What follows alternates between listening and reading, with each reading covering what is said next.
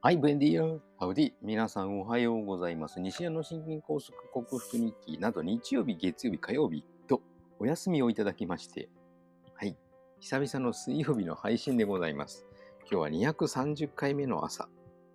お休みしていたのは日曜日、あまり調子が良くなくて、何度かここでお伝えしていたように、血圧が下がらずといっても超高血圧ではないんですけど、高血圧の入り口みたいなあたりの値でしかないかったんですけども、夏バテなのか、暑すぎて冷たいものを取りすぎているからなのか、いまいちパッとしない、うつのような症状というか、やる気が起きない、なんかちょっとぼーっとしてダメだよなというような症状が続き、これはもうひたすら休むしかないなと思って、日曜日はゴロゴロ、もう一日ゴロゴロして、午後からちょっと家族で温泉に行き、月曜日も、はい、お休みでしたので、ゴロゴロして、昼からちょっとだけ、全身もみほぐしのバイトをしているので、それをやった後に、子供たちを相手にした、運動指導ですね。これはさすがにダラダラしてられないので、頑張りましたが、昨日も朝はゆっくり寝てじゃないな。昨日は本業の仕事だったので、はい、起きは起きたんですけれども、やはりいまいちぼーっとして、パッとしない。という状況でしたので、配信をお休みしました。思い切ってお休みました。連続記録は途絶えると思いましたけども、やはりもう体の言うことを素直に聞こうと思ってお休みしました。今日は少しマシになって、血圧も120代、70代というのが久々に出ましたので、ちょっと配信しようと思い、今日に至ってます。今日はお休みだったんですけれども、そして今度新たに転職をする先の病院との契約の日ですが、なんと今の職場で大量に熱中症で搬送される職員、足首連座して、出勤できない職員、退職した職員、いろいろ重なりまして、人が足りない、あ、そうか、お子さんの調子が悪くて出勤できない職員などが重なり、人が足りないということで、午前中だけ応援に行くことになり、この配信が終わった後、出勤でございます。はい、今日もよろしくお願いいたします。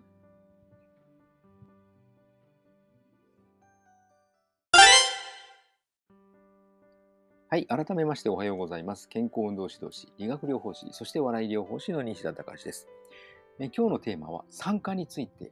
参加ってなんかグループとかイベントに参加する参加ではなくて、酸素に取りつかれて錆びてしまうという方の参加でございます。3日間お休みして、毎日こう聞いてくださっている方には心配をおかけしましたが、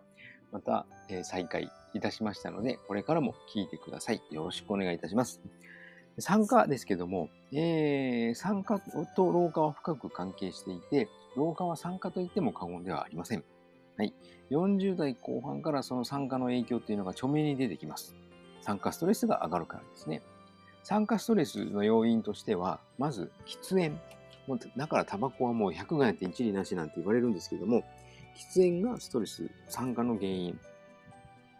となります。また、人間関係などの精神的ストレス、嫌なことがあったとか、まあ、事件もそうですね、人間関係だけじゃなく、なんか車の事故にあったとかですね、怪我をしたとか、そういったことも精神的なストレスになりますし、あとはですね、過激な運動ですね。過激な運動も、活性酸素を多く作り出しますので、これも酸化ストレスになりますし、あと薬ですね、病気になったからとか痛いからといって薬を大量に服用しますけども、これも酸化の原因になります。酸化の原因は活性酸素。活性酸素ってなんかとっても息がいい、体にとっていいような酸素な印象を受けますけども、決してそういうことはなく、体に害を及ぼす、体にとって良くない酸素のことなんですね。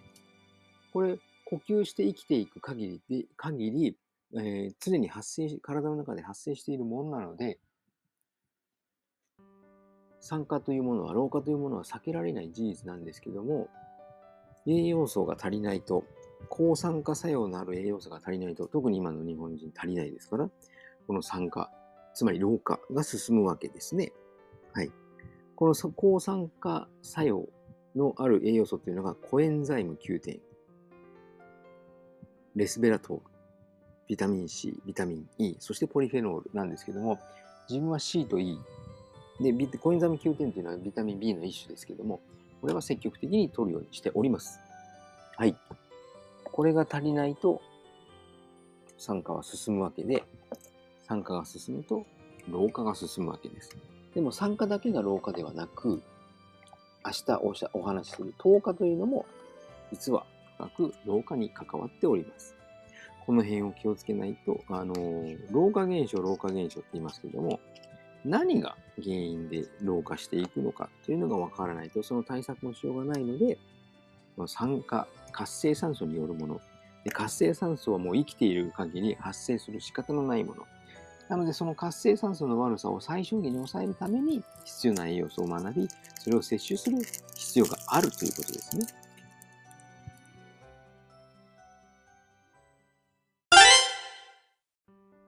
はい、お送りしてきました西安の心筋梗塞克服日記、略して西筋は、健常者や子どもたちに運動パフォーマンスの向上と健康の促進を運動指導と栄養指導の両面からサポートする健康運動指導士、